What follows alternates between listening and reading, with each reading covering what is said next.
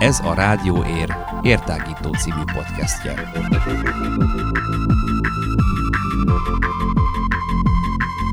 Hallgassatok ránk bárhol, bármikor. Érhangja.ro per rádió.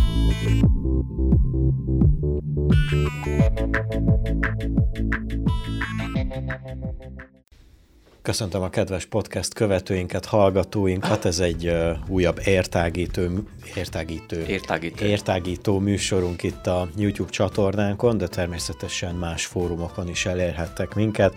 Erről majd később fogunk beszélni, és azért fogalmazok többes számba, mert hogy rajtam kívül amúgy Lenkár Péter vagyok, itt van Kis Lórát kollégám is a stúdióban a mikrofon mögött. Sziasztok című értágító. Picit sportolunk, ugyanis idén még, még nem sikerült ezt a témát feszegetni, még pedig focival fogunk foglalkozni, és azon belül is a topligákkal, az európai topligákkal. Hát inkább a, inkább a spanyol, német, olasz, Angol. angol négyessel, a franciáról egy picit fogunk megemlékezni, és ezt őszintén azért, mert hogy talán mondhatom a te nevedben is, Lóri, hogy, hogy a francia bajnokságot úgy annyira nem szoktuk komolyan venni. A, és ennek egy oka van, A Paris Saint-Germain. igen, a Paris Saint-Germain, mert hogy igazából most már jó néhány éve kioltják ezt a, ezt a francia ligát, és Hát valahol nekik is meg kell élniük, tehát hogy valahol kell sikereket elérni, hogyha máshol nem lehet, nem? Hát mindenképpen, mindenképpen ez az egyetlen olyan opciójuk, hogy, hogy nyerjenek kupákat. Na minden esetre vágjunk is bele, picit átnézzük, talán lehet az a műsor címe, hogy, hogy ki lesz a bajnok, ugyebár ö, ebben a, ebben a négy mert hogy a többi négyben viszont van egy kérdőjel, mondjuk inkább, mint a franciában, tehát ott valószínűleg ki is jelenthetjük, hogy, hogy ki lesz a bajnok. Ott tudjuk ki a bajnok, de a többi négy ligában még van rá némi esély, hogy, hogy így, így ilyenkor januárban, így pont a bajnokságok felénél azért még változhat a mostani állás. Épp azt akartam mondani, hogy ugye ez egy ilyen, inkább egy ilyen jövőkép, hogy akkor ki lehet a bajnok az adott topligákban. Tehát azért most vagyunk féltávnál lényegében mindegyik bajnokságot tekintve, ugye a németben talán még szünet van jelenleg is, ugye. Ott 17 meccset futottak le a csapatok, Hát ott pont féltávnál. féltávban. Az angolok ugye meg sem álltak, gőzerővel nyomták az ünnepek alatt is a, az ipart, úgyhogy öm, nem fogunk mondjuk konkrétan eredményekről beszélni, meg mérkőzésekről, hanem inkább azt nézzük meg, vagy latolgatjuk, hogy Kik esélyesek, hogy végső győzelemre. esélyesek, így van. Aztán vannak itt persze jó kérdések, meg kérdőjelek, amit mondtál te is. Ezeket próbáljuk kicsit latolgatni, vagy kicsit jósolgatni, amennyire lehet, vagy amennyire tudunk. Na, de akkor kezdjük is el, vágjunk bele. Nekem itt az olasz liga van megnyitva elsőre, úgyhogy nézzük át a szériá át. Ugye egy 18 játéknap zajlott le eddig, ugye bár uh, augusztus vége, szeptember elején kezdődött a bajnokság, és uh, hát valamilyen szinten ez a, ez a szériá is már a francia ligában nyúlt már a, az elmúlt pár évben, mert a Juventusnak azt hiszem 8 uh, bajnoki címe volt most zsinórba, és idén, idén fordul elő először, nem is emlékszem az elmúlt jó néhány évben, hogy így féltávnál ennyire szoros legyen a verseny, hogy legalább egy csapat felvegye a Juvéval a, a, a, a, a cipőt, és vele fusson, és ha jól tudom, akkor a gól, gól arányának, vagy a gól különbségének köszönhetően az Internacionále vezeti a bajnokságot.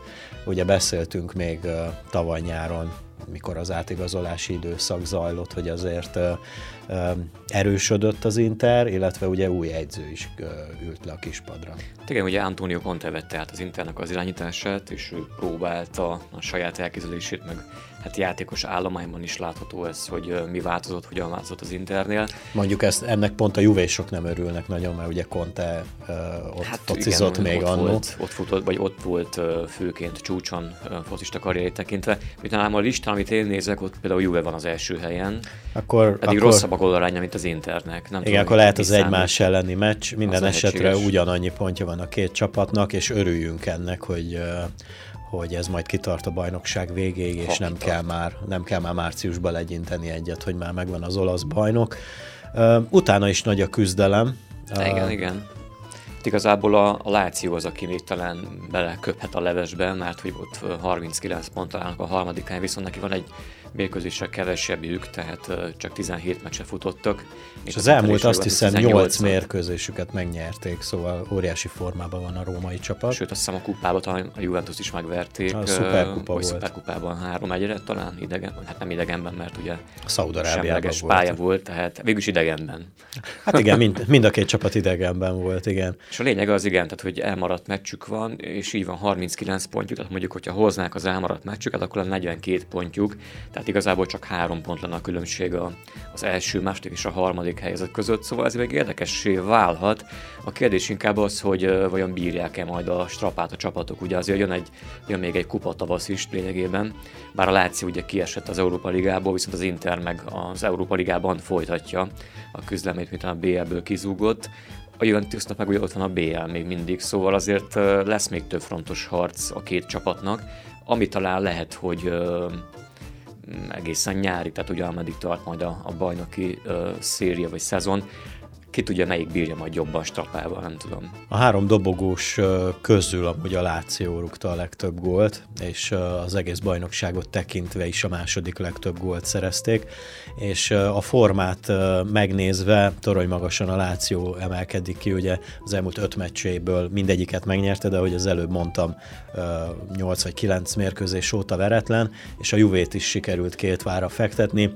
A Juventusnak ez az egy veressége van az elmúlt öt mérkőzés, mérkőzésén, és amúgy is a, az egész bajnoki szezon tekintve ez az egy verességük van, illetve az Internek is egy veressége van, de ők is elég jó formát mutatnak az elmúlt öt meccsükből 11 pontot szereztek, vagyis nem kaptak ki, két döntetlen mellett pedig három meccset nyertek, illetve ők is, ők is azért szerzik a gólokat elég szépen. Meg ami még hát mindenképpen kiemelendő, vagy megemlítendő, hogy az az Atalanta és a Nápoli szerintem, ami, ami két furcsaság. Ugye az Atalanta rúgta a legtöbb gólt 48-at szám szerint, 18 mérkőzésen, nagyon jó gólarányok egyébként, tehát plusz 23 25 gólt kaptak, ugyanúgy rúgtak 48-at. Még a Nápoly az, aki visszazúgott, visszaesett azért utóbbi időszakot tekintve. Ugye tavaly azért még ők próbálták megdönteni a Juventusnak a az egyeduralmát a ligában.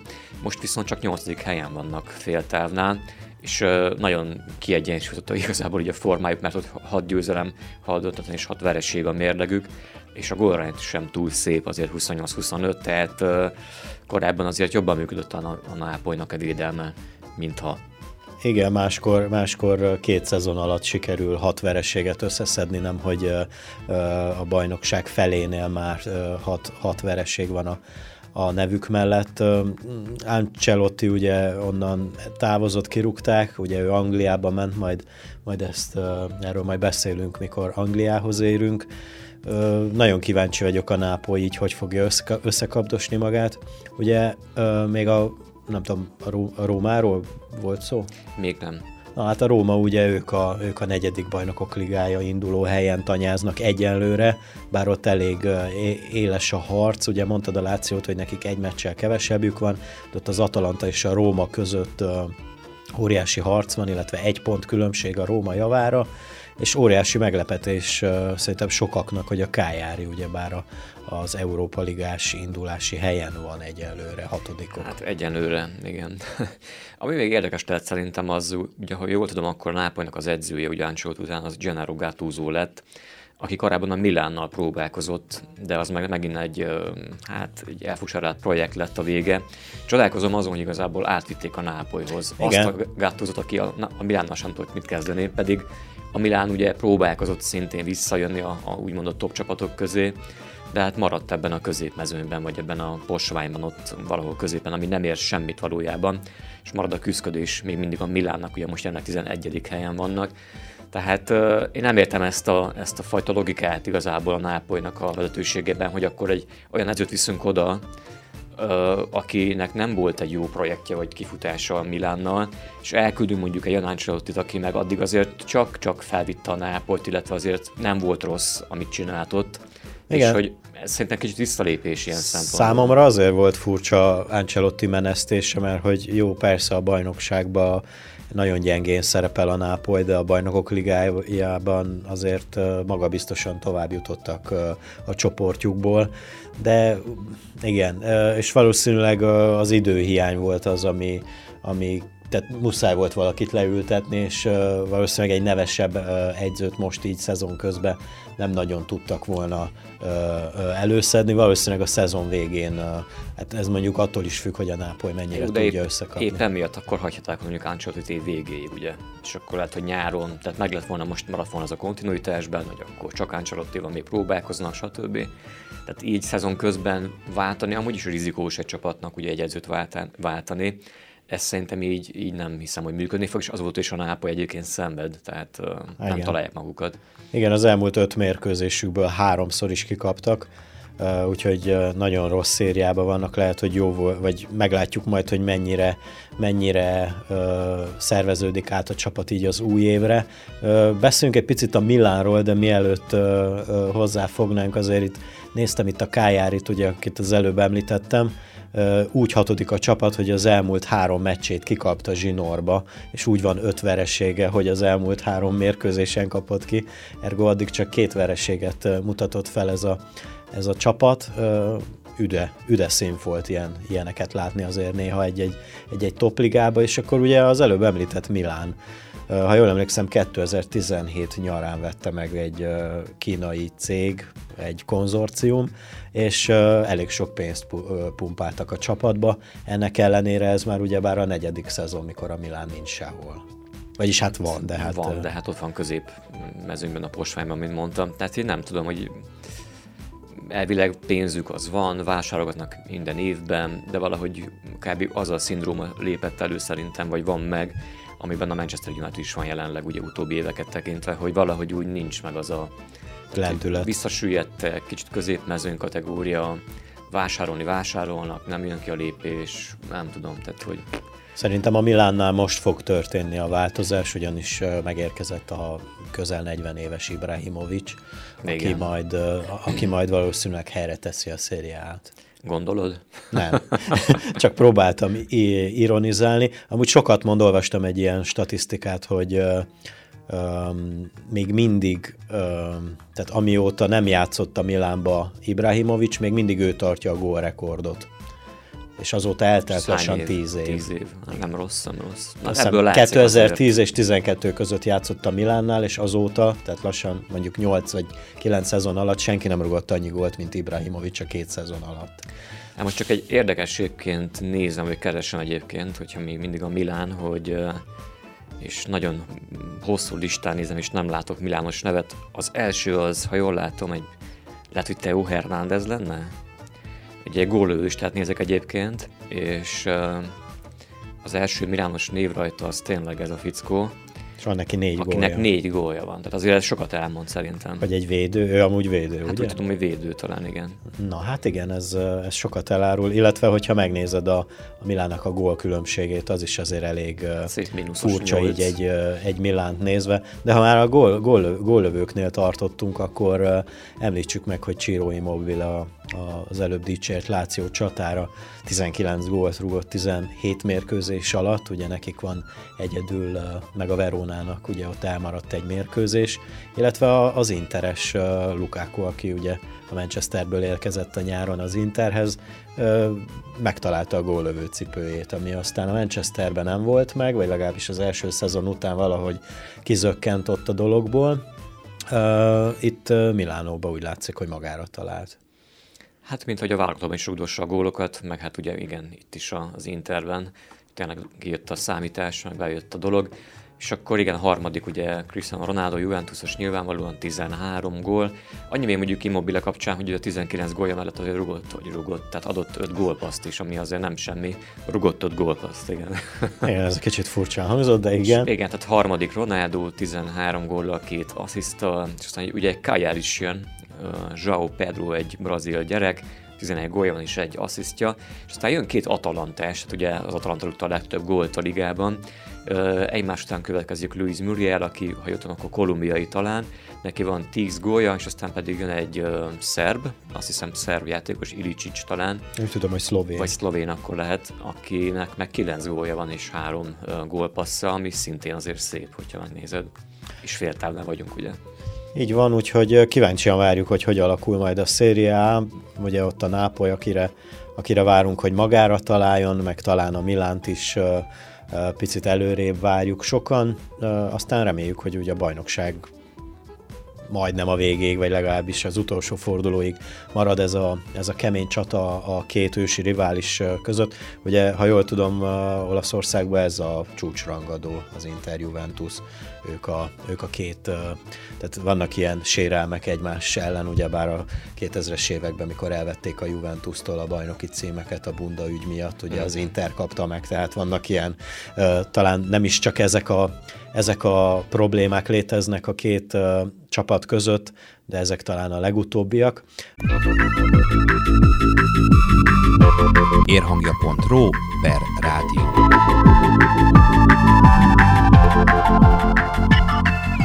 De akkor menjünk át Olaszországból Németországba, ahogy elhangzott már korábban, itt pont féltáv van, tehát a 34 fordulónak a fele már lezajlott a, a téli szezonban, Öt, uh, itt január uh, második felében folytatódik majd a Bundesliga.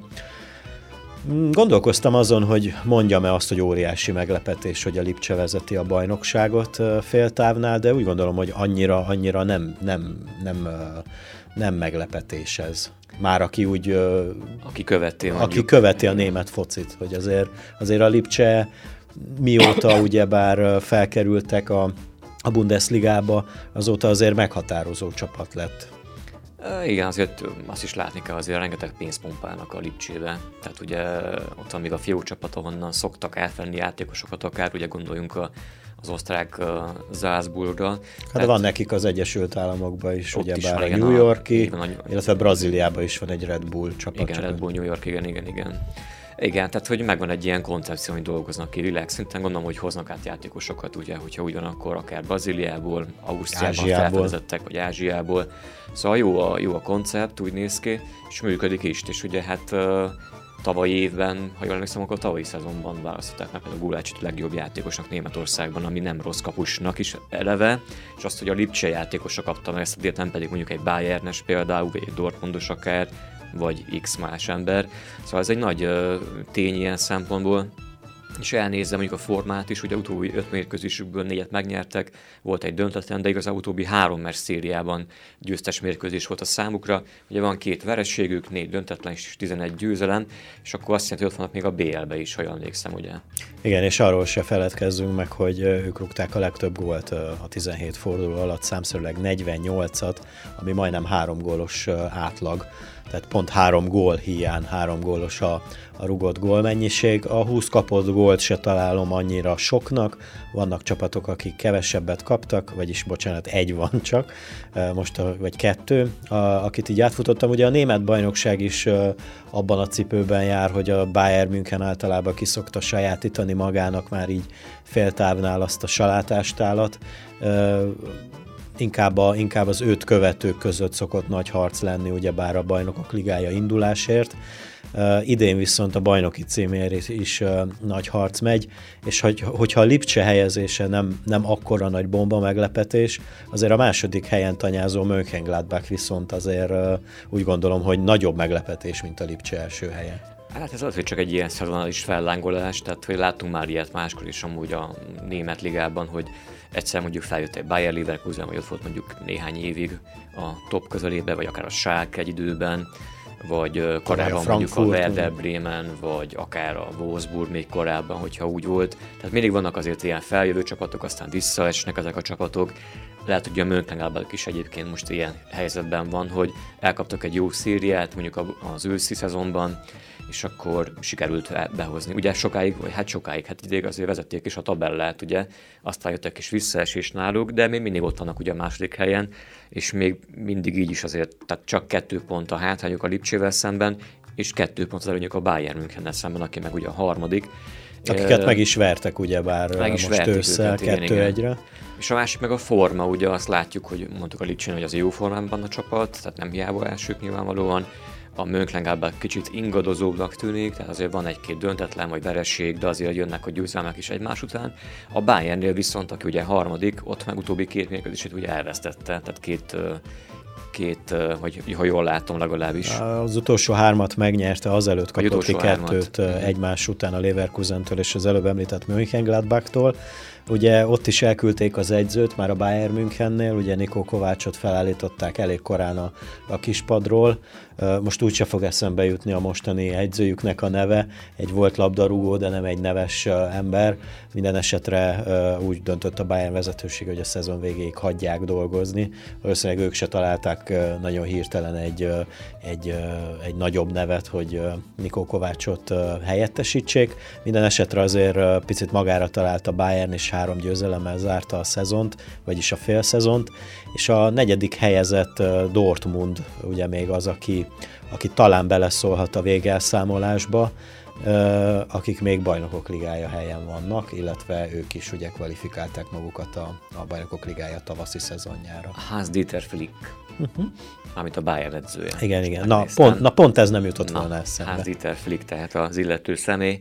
Igen, és akkor itt az a kérdés marad csak, hát nem csak, már azért uh, még bírni fogja a Lipcse a terhelést, illetve hogy elfogy a szusz, vagy nem fogy el a szusz, illetve hogy akkor mi lesz képes a Bayern képesek-e megújulni.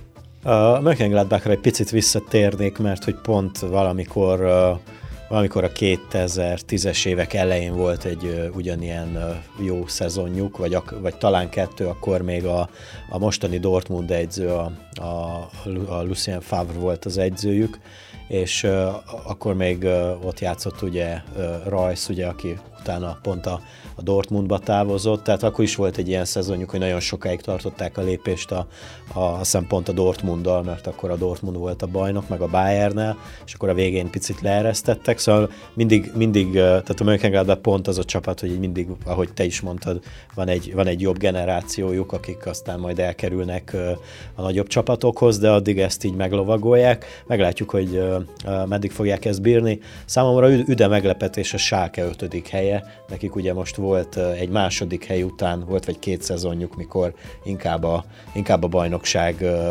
második felébe, vagy akár a kiesés ellen küzdöttek. Most egy picit magukra találtak, sikerült egy picit megszervezni jobban a csapatot, és a Bayer Leverkusen van még ugye bár kupainduló helyen, a hatodikon, de ott eléggé besűrösödik a mezőny. Hát ott nem sok pont különbség a csapatok között, szóval egy győzelemmel fel is lehet ugrani, meg le is lehet esni.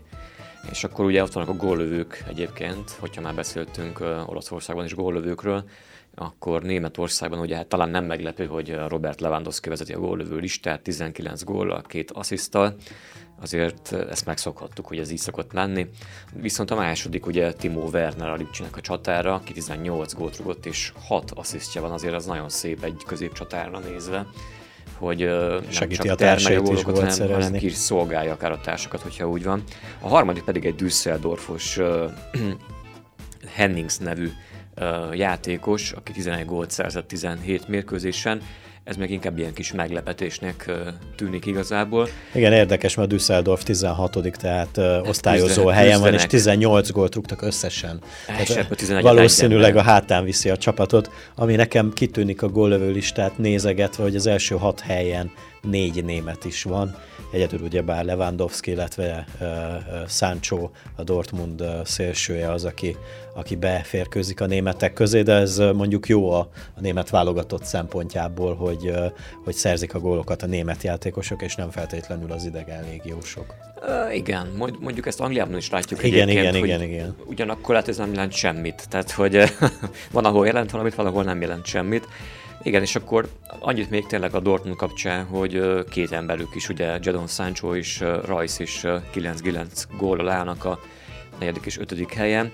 Viszont még Rice-nak, ugye hát Rice mondjuk támadó középpályás, és inkább középről, hát talán inkább középről próbálja irányítani a csapatot, neki így van 9 gólja, és hát csak, úgymond csak három asszisztja, de ugye Jadon Sancho pedig szélső játékos, tehát ő jobb oldalról tör általában kapura, vagy befele, neki ugye 9 gólya mellett van 9 asszisztja is, az, azért nem semmi. Lehet az összes gólpaszt Rajsznak adta. Minden Lehet. esetre, ha már a Dortmundnál vagyunk, nekem nagyon szemet szúrt a, a Paco Alcacernek a visszaesése, ugyebár ők kölcsön kapták még a, a Barcelonától egy fél szezonra, még tavaly előtt, és aztán szerződtették is, még a tavaly ment, ahogy ment, de idén teljesen elveszett ez a fiú, nem tudom, hogy mi történhetett, pedig ugyanaz az egyző, tehát azt sem mondhatjuk, hogy egyzőcsere, és az, az új egyző már nem látja benne a potenciált. Szerinted mi történhetett Páko Alcacerrel? Nem tudom, de valószínűleg megvan az orvosság, és hoztak is egy nagyon fiatal, 19 éves gyereket, ugye, most a télen, azt az Zászburgos Hállandot, aki termelte a gólokat nem csak az, a bajnok ligájában, hanem Úgy látszik, hogy nem csak nekünk tűnt ez fel, hogy valami hát, baj van Paco Alcacerrel. És amúgy, hogyha belegondolunk, akkor meg tényleg amúgy a mai viszonyokat nézve Bagóért kapta meg a Dortmund ezt a Hállandot, tehát össze azt hiszem minden költséget tekintve talán valami 50 millió euróba került. Hát ezt, ezt, ezt beszéltük ugyebár, hogy valószínűleg, ha egy topligából vették volna, akkor valószínűleg a két vagy három vagy négyszeresét kellett volna kifizessék, így hogy az osztrák ligából érkezett, így azért természetesen olcsóban juthattak hozzá. Én amúgy nagyon kíváncsi leszek rá, hogy hogyan ö, építik be, meg hogyan fog bekerülni a kezd, hát illetve hogyan fog ö, helytállni a Bundesligában. Szerintem a leg... A... Kiszolgálói lesznek, ugye nézd meg Sancho-nak 9 gólpaszt, tehát ez a gyereknek középen egy tank, és azért nem is hülye a labdával, tehát hogy technikás is, nem csak egy hatalmas gyerek úgyhogy szerintem minden esélye megvan rá, hogy szépen befusson. Szerintem a lehető legjobb helyre került amúgy, hogyha engem kérdezel, mert a Dortmund tud úgy, úgy bánni az ilyen fiatal tehetségekkel, hogy aztán, uh, aztán olyan ütőképes játékosok lesznek, akik uh, hogy aztán majd világszinten is. Vagy a Real így van, vagy a Barcelonában utána. Két, két év múlva adják 150 millióért. Érhangja.ro per rádió.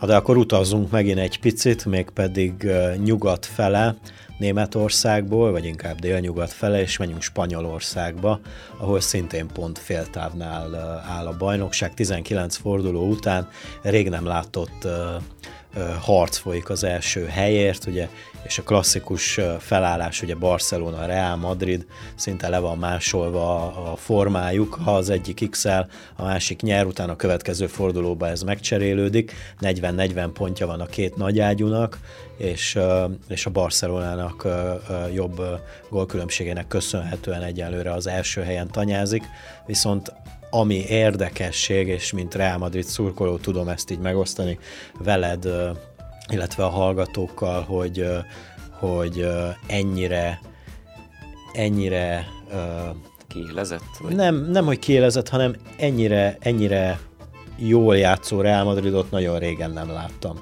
Tehát úgy, úgy értem ezt, hogy jól játszó, hogy, hogy konstansan jól játszó.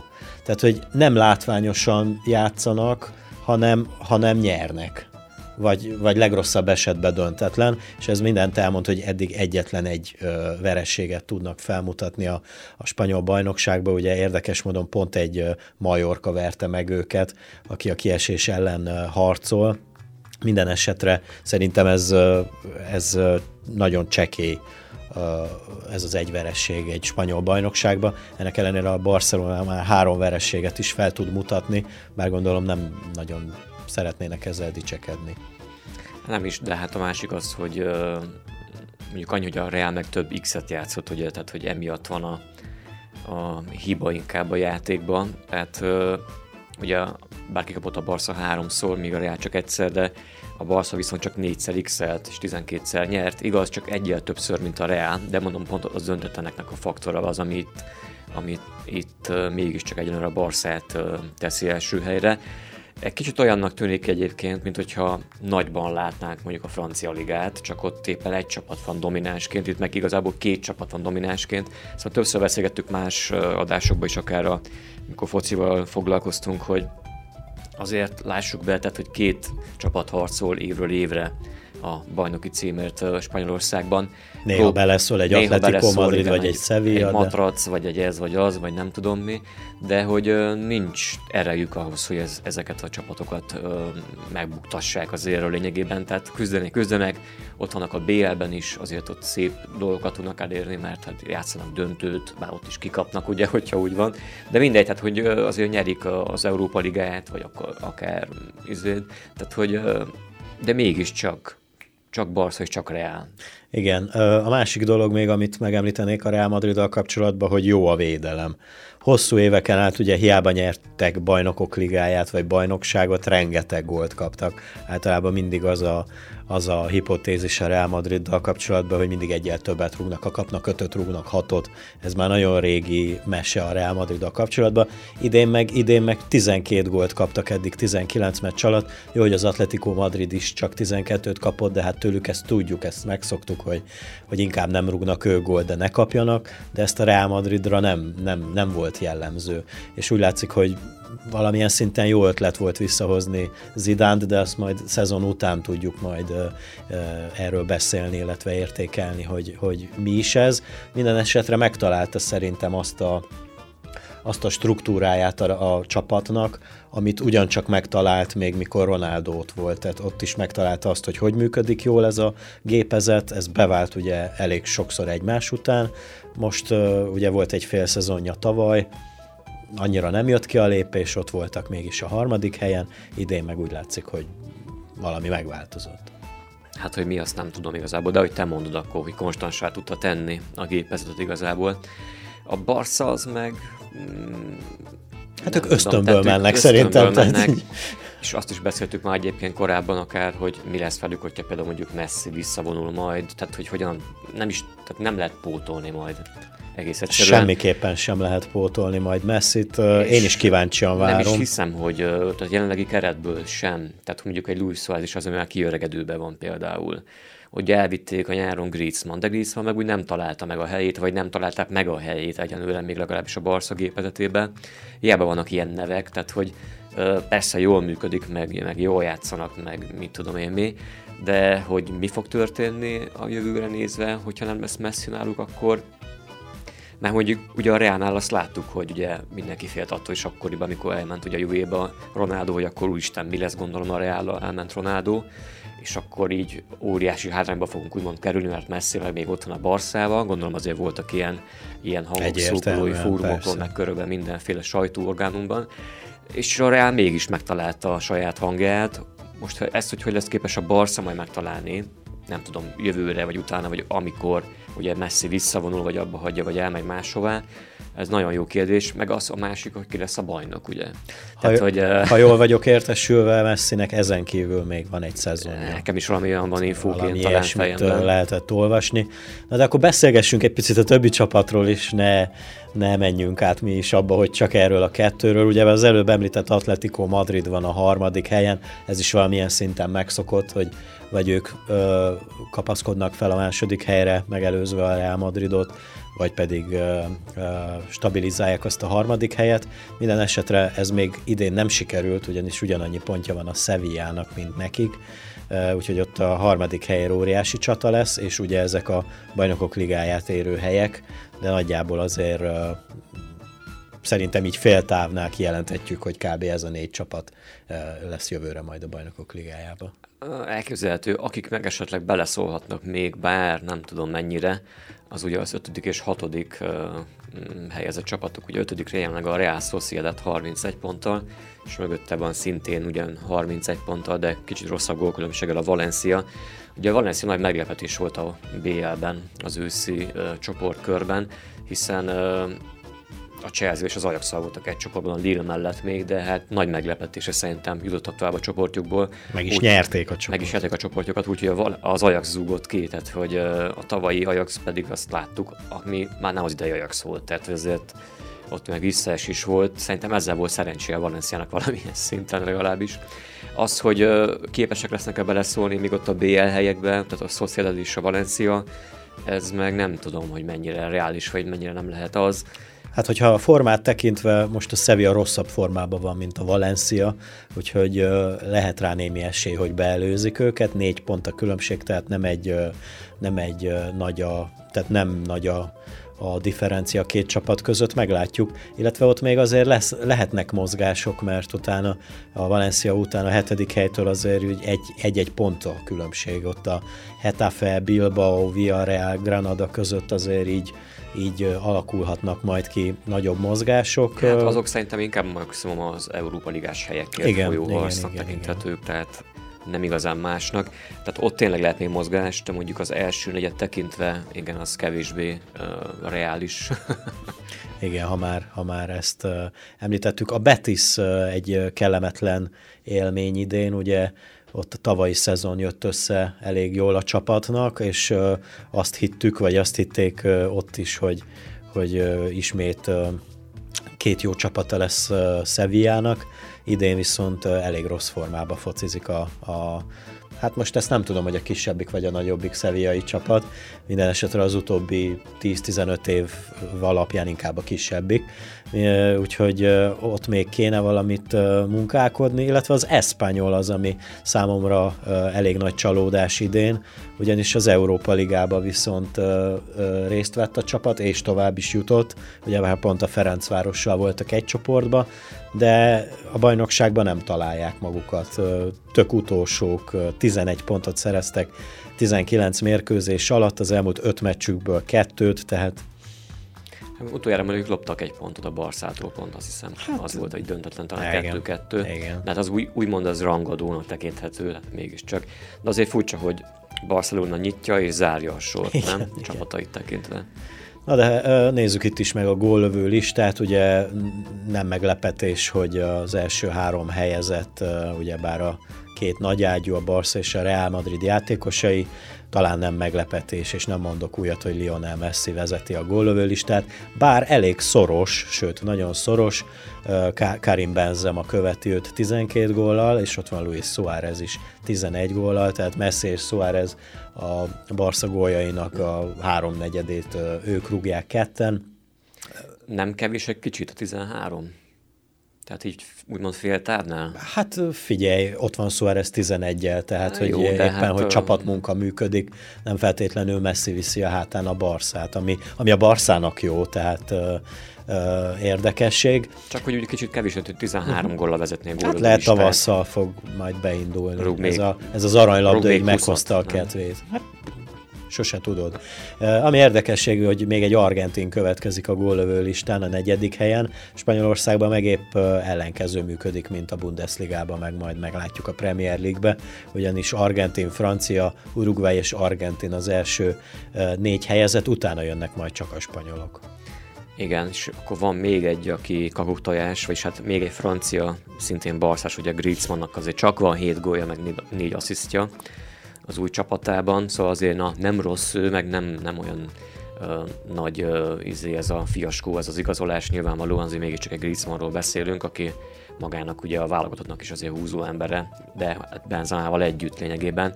Igen, szóval azért szép a lista, nem rossz, és elég szoros a mezőny, mondjuk azért azt is látjuk, tehát, hogy a 11. Griezmannnak van 7 gólya, és mögötte még rengeteg más embernek van 7 gólya, előttük pedig van egy jó pár 8 gólos spanyol ember, és akkor ugye 9 góllal, például a negyedik az a, az argentin oszaszonás, akit te mondtál, egy bizonyos Simi, Chimi Avila, Simi Avila? Simi Avila, igen. Simi Avila akinek ugye 9 gólja, tehát ilyen szempontból mondjuk szoros a mezőny, tehát azért ö, konstansak a spanyol csapatok, úgy néz ki.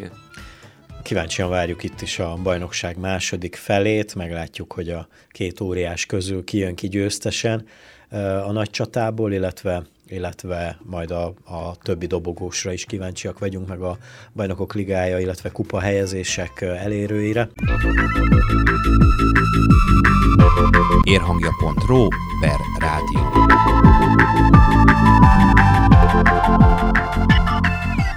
De akkor menjünk át, hagyjuk el a kontinenst, és menjünk át a brit szigetekre, mégpedig a Premier League-el fogunk foglalkozni.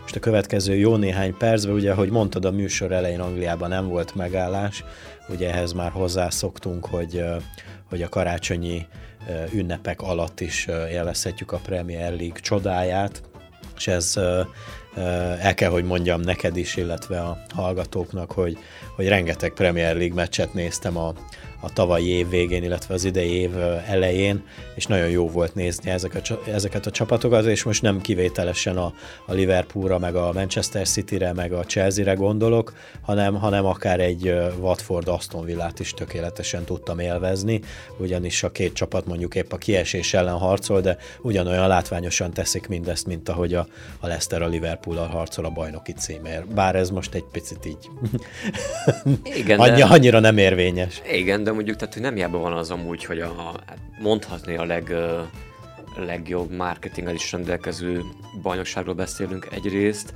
de amúgy nem hiába van ez uh, jó marketinggel sem, hiszen e mondjuk egy, egy uh, szar bajnokságot nem lehetne jó marketingen, hogy minél többen nézzék nyilvánvalóan. Hát ott Tehát, a spanyol.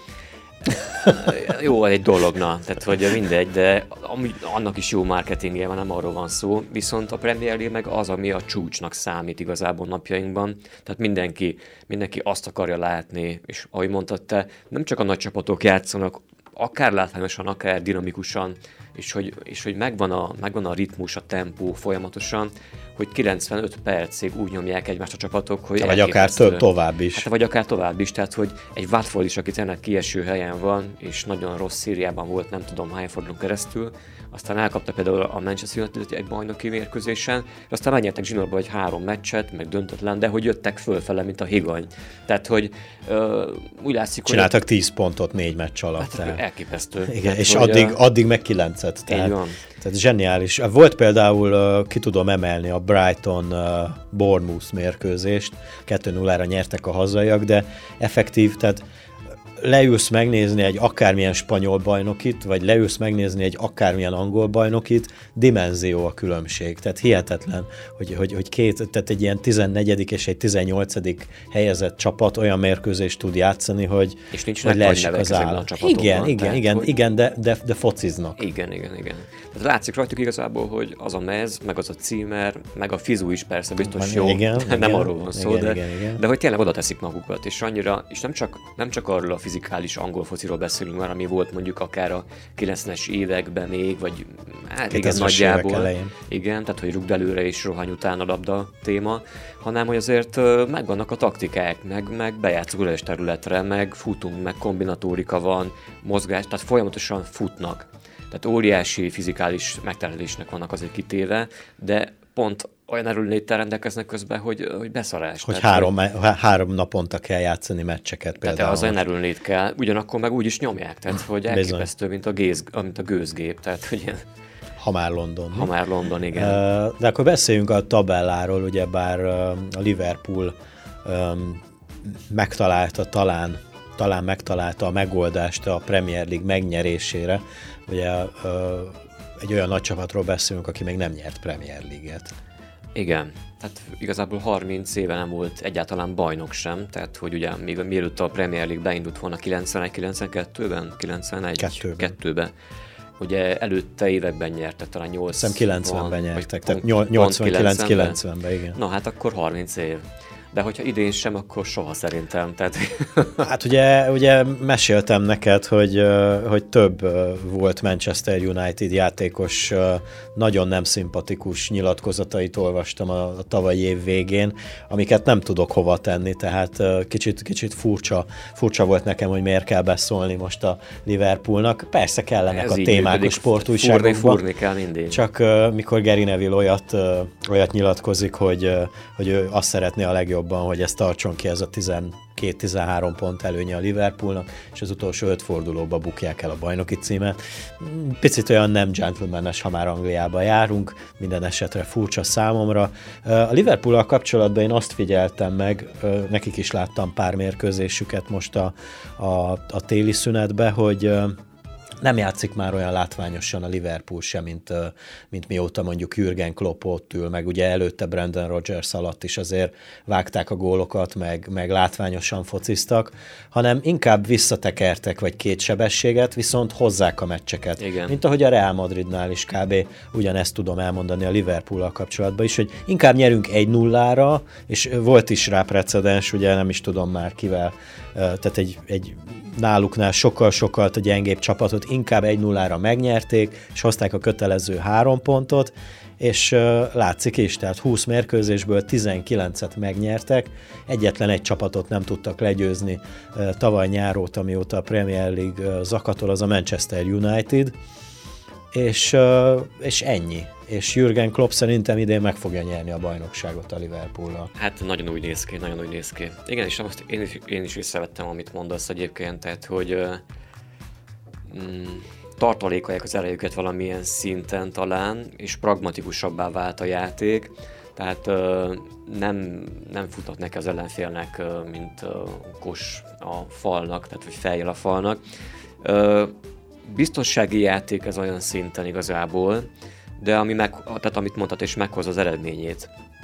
Tehát most már állítottak egy olyan szériába lényegében, hogy ha, ha mondjuk visszakapcsolna a sebességet mondjuk fölfele vagy kettővel, akkor lehet, hogy rosszul járnának. Tehát most már előre tesznek szert, és ugye van egy elmaradt mérkőzésük a West Ham United-del, ha azt megnyerik, ugye, akkor lesz 16 pont előnyök a bajnokságban, ami azért lássuk 5 meccs, 6 meccs. Tehát az igen.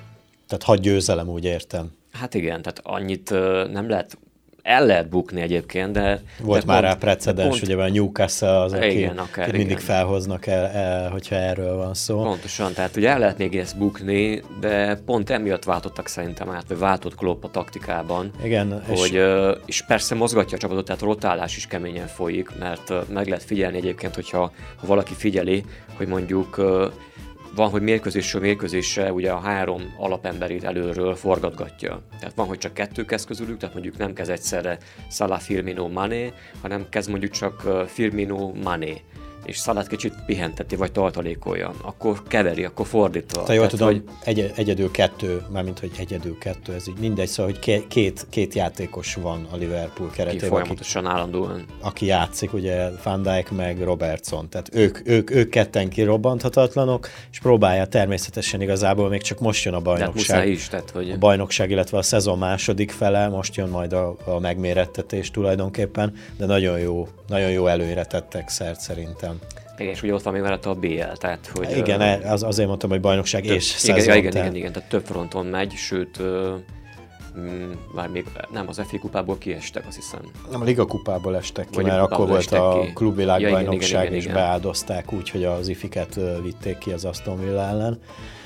Ja igen, és, és megnyerték a klubvilágbajnokságot, ami mellett azért nem menjünk el, mert igen. bár presztis küzdelem volt, de, de hozták. Tehát hát kirakat dolog. Több mint, több mint ezer, ezer nap után lekerült a Real Madrid címeréről a, az a logó, és most átkerült a... Igen, erről volt egy újságcikk, tehát ezt ezer napig. Na mindegy, szóval a Liverpool a klub világbajnok.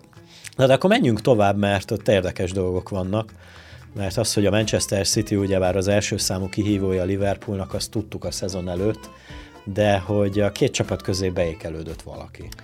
Igen, és sőt, most azt is mondhatjuk, hogy nem top 6-ról beszélünk Angliában, hanem igazából most ebben az évben legalábbis eddig olyan top 7-ről, tehát mondjuk neveket tekintve mondom, mert hogy mondjuk úgy sorolom be ezt a top 7-et, hogy bár az Arsenal a tizedik helyen van, de azért ott van a, ő a top 7 még, nem mondom a hetedik tagja, nem mondok sornak konkrétan, de az a Leicester City jött be, aki ugye 15-ben bajnok volt, 15-ben lett bajnok. 15-16-os szezonban volt ugye bajnok, ami szintén egy óriási meglepetés volt, és óriási dolognak számított. Uh, abból a csapatból nem tudom, hogy hányan vannak még ott, abból a bajnok csapatból, de szerintem elég kevesen egyébként. Viszont, hát a kapus biztos. Hát Kasper Schmeichel, igen, Jamie Ward, igen, tehát hogy mondjuk vannak még ott emberek de most ebben a szezonban meg egyszerűen nagyon jól játszik a Leicester City. Ugyan van négy vereségük, három döntetlen, de 14 meccset megnyertek, és ők rúgták a harmadik legtöbb gólt például a ligában, tehát 46-ot rúgtak, 19-et kaptak, ennél többet csak a City rúgott, ugye 56-ot, és a Liverpool 49-et, szóval azért nem semmi. Tehát nagyon megy a gépezet, és úgy megy a gépezet, hogy azért tavaly is mentek el tőlük emberek, ugye hát megvette ugye a Manchester United, tehát egy oszlop esett védelemből, és egy török gyereket hoztak, aki meg addig nem tudom, hogy hol játszott, vagy nem hallottunk róla, de nagyon jó megállja a helyét azon a Johnny evans aki korábban meg a Manchesterből lett elküld a Unitedből, mert hogy már úgy leáldozóban volt a nem tudom milyen. Tehát ez a két ember van középen. John Evans és a nem tudom, Sánkolyú, vagy hogy hívják, Igen, tudod, igen, gyereket, igen. valami hasonló, és csak 19 gólt kaptak. A másik az meg, hogy ugye konstansak hátul, tehát hogy jól működik a védelem, de elől is jól működnek.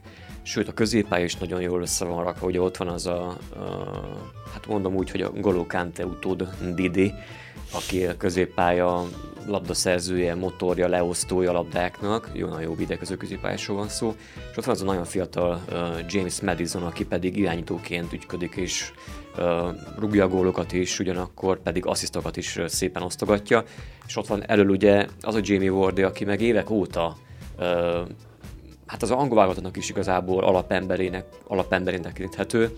Hát ez csak Kane mellett elég nehéz. Hát nehéz, tehát kéne, bárkinek nehéz igazából labdába rúgni ott a válogatottban, de ugyanakkor pedig Jimmy Vardy most jelenleg, ha jól tudom, akkor mm, ott van a top a top, nem tudom, háromban talán a gól listán is, szóval azért rúgja a gólokat szépen, ahogy tette azt most minden évben, nem tudom, jó néhány éven. Jamie Vardy vezeti a góllövő Vagy ne listát, vezeti, szólok bocsánat, na. Még jobb. És akkor ott a Manchester City, ugye Guardiola Manchester City-je, aki mm, nem mondom, hogy rossz szezonban vannak, viszont nem úgy jött ki az őszi szezon, ahogy szerették volna. Ugye a bajnokok ligájába simán tovább mentek, tehát ott, ott igazából nem volt feszültség, viszont a bajnokságban sikerült 21 meccs alatt 5 vereséget is összeszedni, amit, ö, ami, ami, sok ami komoly, nem? komoly hátrányt jelenthet majd a végelszámolásnál. A gólok tekintetében azt rúgják rendesen, tehát ö, 56 gól messze a legtöbb a Premier League-ben eddig. Aztán meglátjuk, hogy ez mennyire lesz elég, és, és nem, nem elég, hogy a Liverpool, de hogy ugye a Leicester City is beelőzte a, a, City-t, a Manchester City-t. Igen, egy pont mondjuk az előnyük igazából, de hát már, már jó pár forduló óta a City a második, amit a Leicester City a második igazából a tabellán, és tartják ezt a, nem mondom, hogy a, a Liverpool tartják a lépést, hanem maguk szerint tartják a lépésüket, tehát ha nem lenne ennyire jó a Liverpool, akkor ott nagyon szoros lenne az eleje az egésznek, tehát ö, lehet, hogy ilyen egy-egy pontok lennének csak első, második, harmadik helyzet között, mint ahogy van a második és a harmadik között, ugye. Csak mivel ennyire jó a Liverpool jelenleg, így nem annyira kiemelkedő az a teljesítmény, amit mo- mondjuk nyújt például a City, amit a Leicester City ugye például. Igen, itt finomítsunk Igen, azért, City. City City. Um, és aztán jön, jön, jön, a, jön a negyedik helyezett, aki szintén egy külön dimenzióban van. Egy nagyon érdekes csapat a Chelsea idén. Ha jól számoltam, szinte az összes mérkőzésüket láttam most a, a vala- valahogy mindig úgy alakult, hogy a Chelsea meccset azt láttam, és annak ellenére a negyedikek, és ez természetesen a többi, az őket követő csapatoknak is köszönhetik, hogy a negyedikek, mert hogy amúgy botladoznak.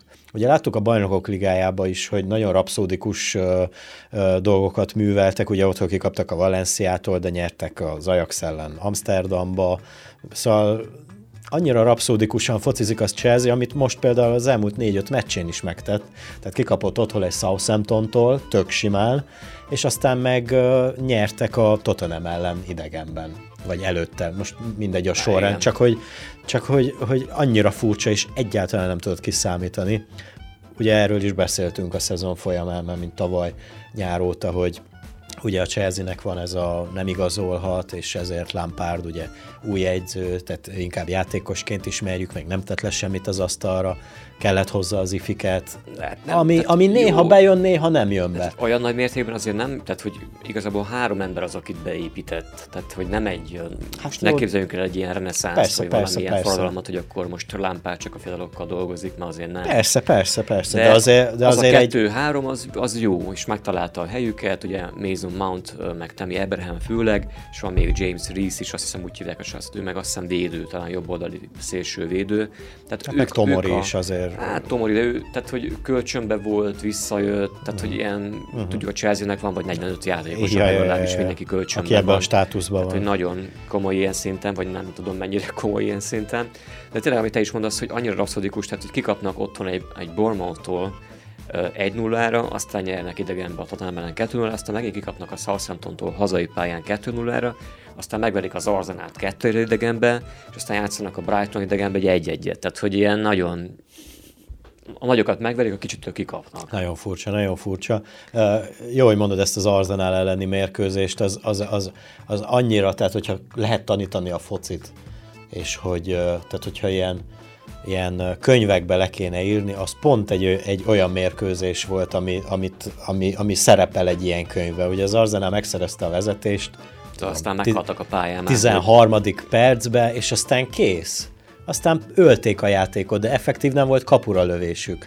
És el kellett teljen egy csomó-csomó időnek, valamikor a 80, nem tudom, hanyadik percbe egyenlített ki a Chelsea, és rá két percre megrúgtak még egyet. Tehát de ki, tehát ki is várt az azon egyébként, hogy Persze, a véget, nem, nem bírták a, de, de ezt a tempót. nem lehet három, három, három naponta úgy mérkőzéseket játszani, hogy, hogy rúgsz egy és beállsz védekezni, mert muszáj focizni, különben elveszel. Érhangja.ro per rádió.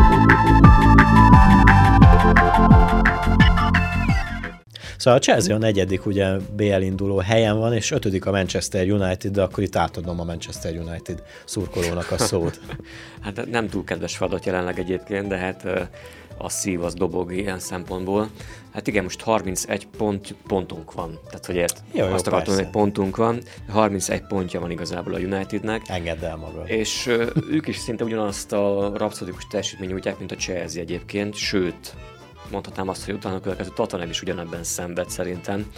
Uh, a Unitednek szintén majd, hogy nem ugyanaz a, a szindrómája van, hogy nagyokat uh, vagy megverik, vagy legalább döntetlen, mondjuk ez legutóbb nem jött ki az Arsenal, ugye, de hogy uh, ők is a kicsiktől szenvednek legtöbbször verességet, jó mondjuk kikaptak ugye mondom az Arsenaltól, de ugye x a liverpool viszont megverték a Tottenhamet, megverték a Manchester City-t idegenben. Tök, tök, tök simán. Megverték a, nem, vagy Chelsea-vel mi is volt már nem is tudom, de az első fordulóban játszottak. Megverték 4-0-ra. Így van, 4-0, tehát hogy azért ez is egy ilyen abszolúdikus teljesítmény. Itt már nagyon rövid a pad, tehát hogy elmentek játékosok, igazából igazolások voltak, de nem tudták betömködni azokat a lyukokat, amelyeket kellett volna. Ugye ott van a másik, ami egy óriási szappanopera már lassan, hogy Paul Pogbával mi van, mert hogy látjuk, hogy sérült, közben meg táncol a bátyának vagy öcsének az esküvőjén, aztán meg játszik egy fél időt, aztán meg általában megint megoperálják, vagy beteg, vagy elmegy nyaralni, vagy dohába van, vagy nem tudom mit csinál, vagy karaokezik, vagy bármi, csak nem fotizik. Tehát, hogy van egy olyan játékos, aki hát mondhatnánk azt, hogy igazából világklasszis lehetne, hogyha focizna. focizna. Ez ilyen egyszerű. Meg hogyha olyan a mentalitása, de hát nem olyan a mentalitása, úgyhogy ez egy nagy kérdőjel, mert hogy rá szerintem építettek, tehát hogy, tehát, hogy jövőkép szerint épített rá Szújsár is igazából, hogy akkor lesz egy Pogán középpályán. Hát fizettek ki több mint 100 millió eurót. De ugye értem, hogy ugye nyáron is az volt, hogy, hogy lehet, hogy eladják, lehet, hogy elmegy, meg végül maradt, nem tudom, tehát hogy gondolkodott azon, illetve meg volt a jövőkép szerintem Szúsárnak, hogy na akkor középpálya Pogba így, mellette ez meg az, szépen nem tudom, működni fog valahogy. Azt szerint próbált igazolni is, hogy mondjuk a védelmet nagyjából stabilizálni tudja, ami többé-kevésbé sikerült, talán inkább nem annyira, de mm, tehát a nagy gyenge pontja még mindig szerintem Unitednek az a középpálya. Tehát, hogy annyira rövid a pad. Pont a legfontosabb játékos esik ki. És nincs minőség sem, tehát nincs ki pótolja olyan szinten. Ennek is szerintem a levét idén egyébként a United, tehát hogy az első ö, harmada a csapatnak az jól néz ki, tehát ö, és itt is jöttek be fiatalok ugye a képbe, akár Brandon Williams, aki egy óriási meglepetés, 18 évesen egy szőke fiatal gyerek, Manchester nevelés, ugye, és jobban játszik, mint Luke Shaw, vagy bármelyik más saját oldali szélső védőnk, úgymond védőnk. Tehát, hogy óriási meglepetés, dinamikus, nagyon jó taktikai, technikai szempontból 18 évesen már, nyilván vannak hibái, meg még sokat fog kell fejlődnie, de abszolút jó meglepetés. Ugyanilyen Mason Greenwood, aki meg olyan mozgása, mint Robin, Robin van Persie például, és technikája is kezd kicsit hasonlítani rá, tehát a lövő technikája nagyon jónak tűnik, és ő is 18 éves, tehát hogy itt is megvannak a fiatalok beépítésére célzott dolgok. Ott van ugye Uh, igazából ott van Anthony Marcial, aki szintén egy óriási kérdőjel mai napig is, tehát hogy uh, kicsit olyan, mint Pogba, csak nem annyira, tehát hogy ő többet játszik, de igazából meg olyan az arca, mint egy, mint egy nem tudom, egy ilyen érzéketlen valakinek, aki unja, amit csinál. Tehát, hogy nem lesz rajta egy mosolyt, vagy valami, nincs szenvedély, nincs tűz. És akkor ott van még ugye a másik ö, ember, aki ugye Marcus Rashford, aki alapember mondjuk a válogatottban is igazából, és aki meg húzó embernek tekinthető a United-en, aki szintén ugye saját és még mindig rohadtul fiatal, tehát 22 évesen mennyi. Szóval elképesztő. Jók lesznek, ha ennyi. Vagy a Tottenham egészíti ki ugyebár ezt a hetest, amit emlegettél, és uh, ugye Bug- Bugdácsol Mourinho Tottenhamnél jól kezdődött a, a, az együttműködés, miután leült a kispadra, de de utána nekik is itt uh, voltak, uh, voltak fennakadásaik. Én felhívnám a figyelmet a 7., 8., illetve 9. helyezettekre, akiknek szintén volt szerencsém látni mérkőzéseiket, főleg a Wolverhamptonra ról szeretnék beszélni itt pár, pár mondat erejéig, hogy uh, ahogy legyőzték a Manchester City-t, egy 3-2-es mérkőzésen, úgyhogy 2-0 volt a Citynek? Már 2-0 volt. Láttam a meccset egyébként óriási volt, tehát, elképesztő. Tehát, hogy egy, hogy egy hetedik helyezett Wolverhampton így tudjon focizni, illetve ki tudnám emelni Adama Traorét, aki Hú. Nem is úgy érzem, hogy egy focista, hanem Igen, egy igen. Ilyen Nekem is egy díjbírkózó. Igen, igen. Pontosan a haja, haja is még rájátszik de amit értem, tud művelni a labdával... Én nem és... értem, hogy hogy tud mozogni. Tehát, hogy... Igen, tehát akkora izmai vannak, mind hogy a karján, mind a lábán, hogy igen. Hát, de nem is futás az, amit ő hát művel, de... Mozgás. De azért, igen, tehát inkább azt tudnám mondani, hogy gyorsan mozog, mint hogy gyorsan fut. Tehát, hogyha van egy szabad 90 percetek, és van a tévében egy Wolverhampton meccs, nézzétek meg mindenképpen, mert, mert ilyet, ilyet még nem láttatok de ugye az egész csapat, hogy hogy működik, a, le a kalap a, a Wolverhampton előtt, és ott a Sheffield United, akik ugye újoncok, mhm. és nem az van, hogy lifteznek pozíciók között, hanem statikusan ott vannak az első tízbe a szezon eleje óta. Igen, tehát mondjuk ez az, hogy az újoncnak a, az elánja, mert ezt azért többször láttuk, láttuk már ezt, ugye, igen. nem csak az angol bajnokságban, hanem akár máshol is volt már olyan, hogy az újonc feljut, nagyon szépen szerepel, sőt mondhatni akár előke, előkelő helyen végez a végére egy bajnokságban, aztán a következő szezonban meg kizúg akár, vagy, vagy nagyon visszaesik a teljesítmény. Szóval ez lehet egy ilyen fellángolásos dolog, de aztán majd ez kiderül a végére, vagy akár jövőre nézve. Kicsit még visszatérve a Wolverhamptonhoz, tehát ugye az edzőről sem sem kell megfelelkezni, aki a Nuno Espirito Santo nevű úriember, nem tudom, azt hiszem, hogy talán portugál, portugál, és az látszik is a csapatnak a keretén egyébként, hogy azért van jó pár portugál játékosuk, akár csak a, hát mondhatni egy kicsit új virágzását elő Joao Moutinho, aki korábban azért egy jó játékos volt, játszott ugye a Monakóban, irányító középpályás, de azért védekező is, tehát hogy jó játékosokról van szó, és az első harmada is nagyon jó, nem csak az Adama Traore, hanem ott van ugye a Diogo Jota, vagy Hotta, nem is tudom, hogy értik a nevét pontosan. Zsota. Vagy Zsota, nem tudom, de ő is, azt hiszem ő is talán portugál. portugál. Meg ott van még a Raúl Jimenez, aki nagyon jó csatár, és óriási technikai készlettel rendelkeznek, tehát hogy... Tehát, hogy lehet uh, szupersztárok nélkül is csapatot lehet, csinálni. Lehet, és a középen is nagyon jól össze van rakva, tehát, hogy ott van a Juri Tillemans, aki, nem is Juri Tillemans, bocsánat, a Dan Donker, aki belga válogatott ugyanakkor, Tillemans igen a Leicester City-ben van. Tehát, hogy nagyon jó a középpálya, konstansak, és nagyon nehéz őket megverni. Tehát nagyon nehéz feltörni a védelmüket, ugye ott van Rui Patricio a kapuban, aki a portugál válogatottnak a kapusa. Európa tehát, bajnok kapusról beszélünk. Igen, és igen, egy igen. Wolverhamptonban véd, tehát hogy... Hát de, de ez mutatja az angol de csapatoknak a presztízsét. hogy... Épp ez az, hogy olyan játékról képviselnek, úgy lett összerakva az a csapat, és nagyon jól működik taktikailag, nagyon jól működik uh, erőlétileg ott vannak, tehát hogy óriási. Beszéljünk még két dologról. Az egyik része a, a tizedik és tizenegyedik helyezett Arsenal és Everton. Ugyebár ők is régi Premier League csapatok mindig ott vannak az elején inkább. Ugye mind a két csapat egyzőváltáson ment keresztül. Ugye az Arsenaltól elküldték Unai Emerit fordulókkal ezelőtt, és egy volt játékos, uh, ugye bár Mikel Arteta vette át a csapat irányítását. Egy győzelem az elmúlt öt fordulóba, két vereség és két döntetlen, amit fel tud mutatni Ártetá, illetve ez, az a, ez a tizedik hely, ez, ez egy Arzenától, még a legrosszabb Arzenától is uh, rettenetesen gyenge szerintem. Nem tudom, hogy mennyibe fog ez megváltozni. Az Evertonhoz meg leült a kispadra, ugyebár az a, az a uh, Carlo Ancelotti, akit a, a Nápolytól menesztettek tudott két meccset nyerni, egyet meg elveszíteni, meglátjuk, hogy ott, ott mennyibe tudja átformálni a csapatot, mert ugye az Evertonnak jó játékosai vannak, tehát ott is működne az, hogy ben legyenek az első, mit tudom én, nyolcba, hatba talán esetleg, de valahogy ott is két éve történt egy törés, oda is került azért pénz, illetve vettek pár olyan jó, jó árba játékost, de nem jönnek az eredmények. Úgyhogy az Everton is egy érdekes helyzet. De nevéresen. de nevéreset. De mind a kettő csapatnál látni kell azt is mondjuk, mondtad, hogy utóbbi öt fordulókat tekintve, hogy szerepeltek, hogy mind az Arzenálnál, mind az Evertonnál az utóbbi egy-kettő meccsen volt csak a jelenlegi edző, mert hogy korábban ugye az Evertonnál Duncan Ferguson volt az átmeneti edző, miután kirúgták, mm, igen, ki volt az elődje már? Nem jut eszembe, jó?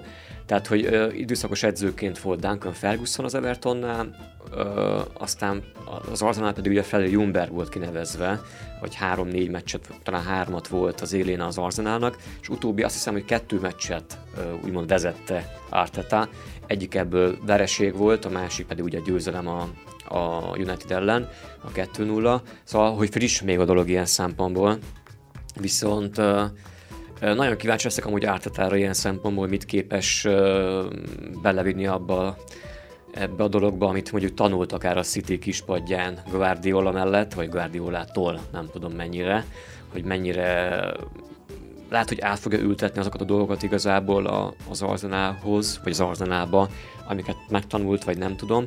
Uh, Ancelotti-ra meg olyan szempontból lehetünk kíváncsiak, hogy amit mondtál te is, hogy azért van pénz Evertonnal, meg élőlétve elköltenek akár 150-200 milliót is, hogyha úgy van, és uh, ugyanazt érzem az Evertonnál, csak kicsit más vagy kisebb fokozatban, mint mondjuk a Unitednál, hogy van pénz, de rosszul igazolnak. Tehát, hogy nincs egy konstans uh, elképzelés abban, hogy akkor mit akarunk csinálni, mi, mi az irány, hogyan, merre. Mert hogy évről évre vesznek játékosokat, jó, vesznék, nem tudom egy Sigurdzont ennyiért, 40 millióért, vagy nem tudom, 50 millió igazolnak egy játékos, de nem válik be vagy nincs meg az összhang a játékosok között, vagy nincs meg az edzőnek a megfelelő taktikája erre nézve, nem tudom.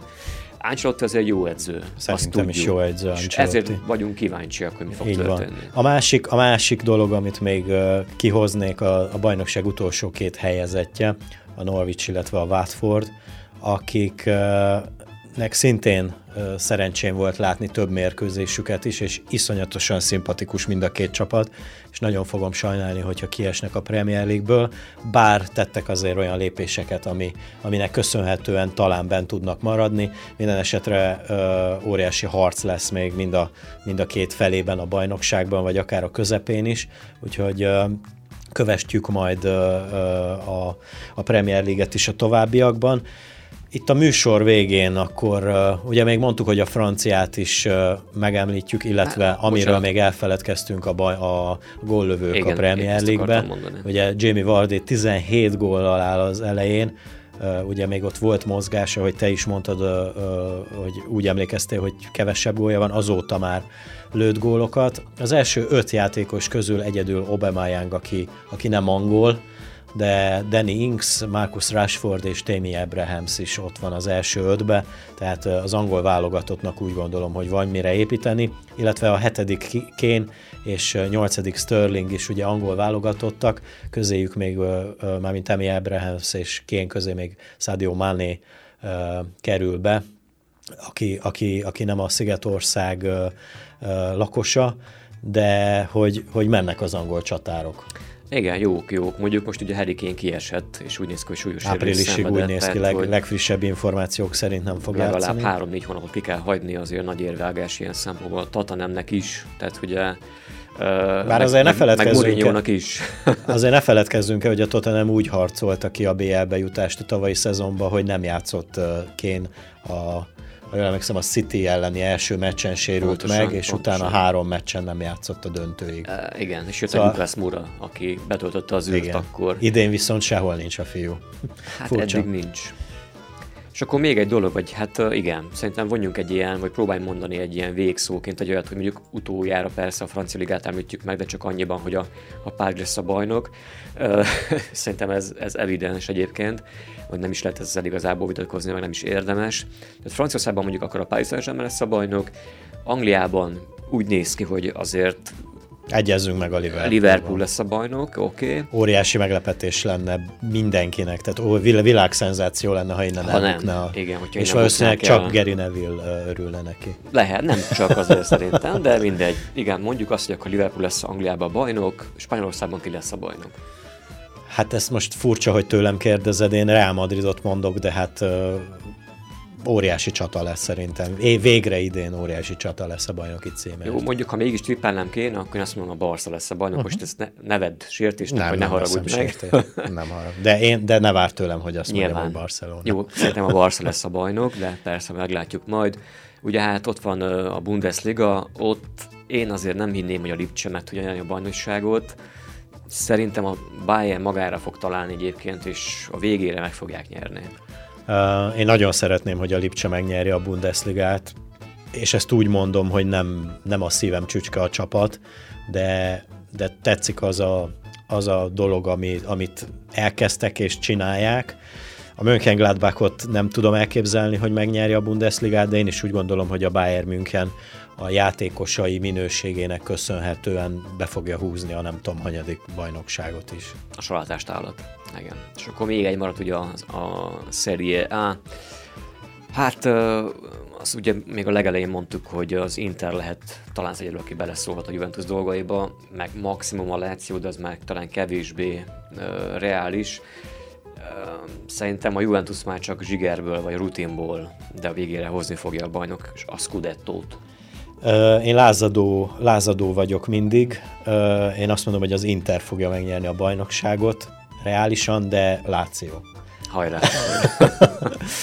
Hát köszönjük szépen, hogyha meghallgattátok ezt a műsorunkat, ennyi lett volna már az értágító, körbenéztük az európai topligákat, hogy mi hogy áll, illetve esélyt latolgattunk egy kicsit, hogy kik lesznek a, a bajnokok, minden esetre fociról még lesz szó, most már alig valamivel több mint egy hónap van a bajnokok ligája, nyolcad döntőkig, úgyhogy lesz témánk, és természetesen foglalkozunk majd még a, a topligákkal. Kövessetek be minket Instagramon, lájkoljátok Facebook oldalunkat, iratkozzatok fel YouTube csatornánkra, és hallgassatok minket a honlapunkon is, ahol hétköznaponta eh, élő adással is várunk titeket reggel 9 órától.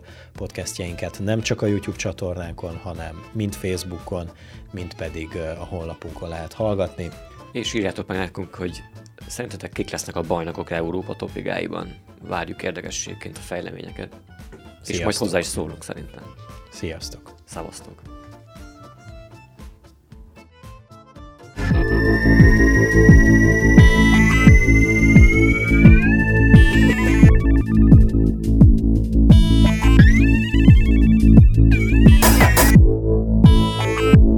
Ez a Rádió Ér értágító című podcastje.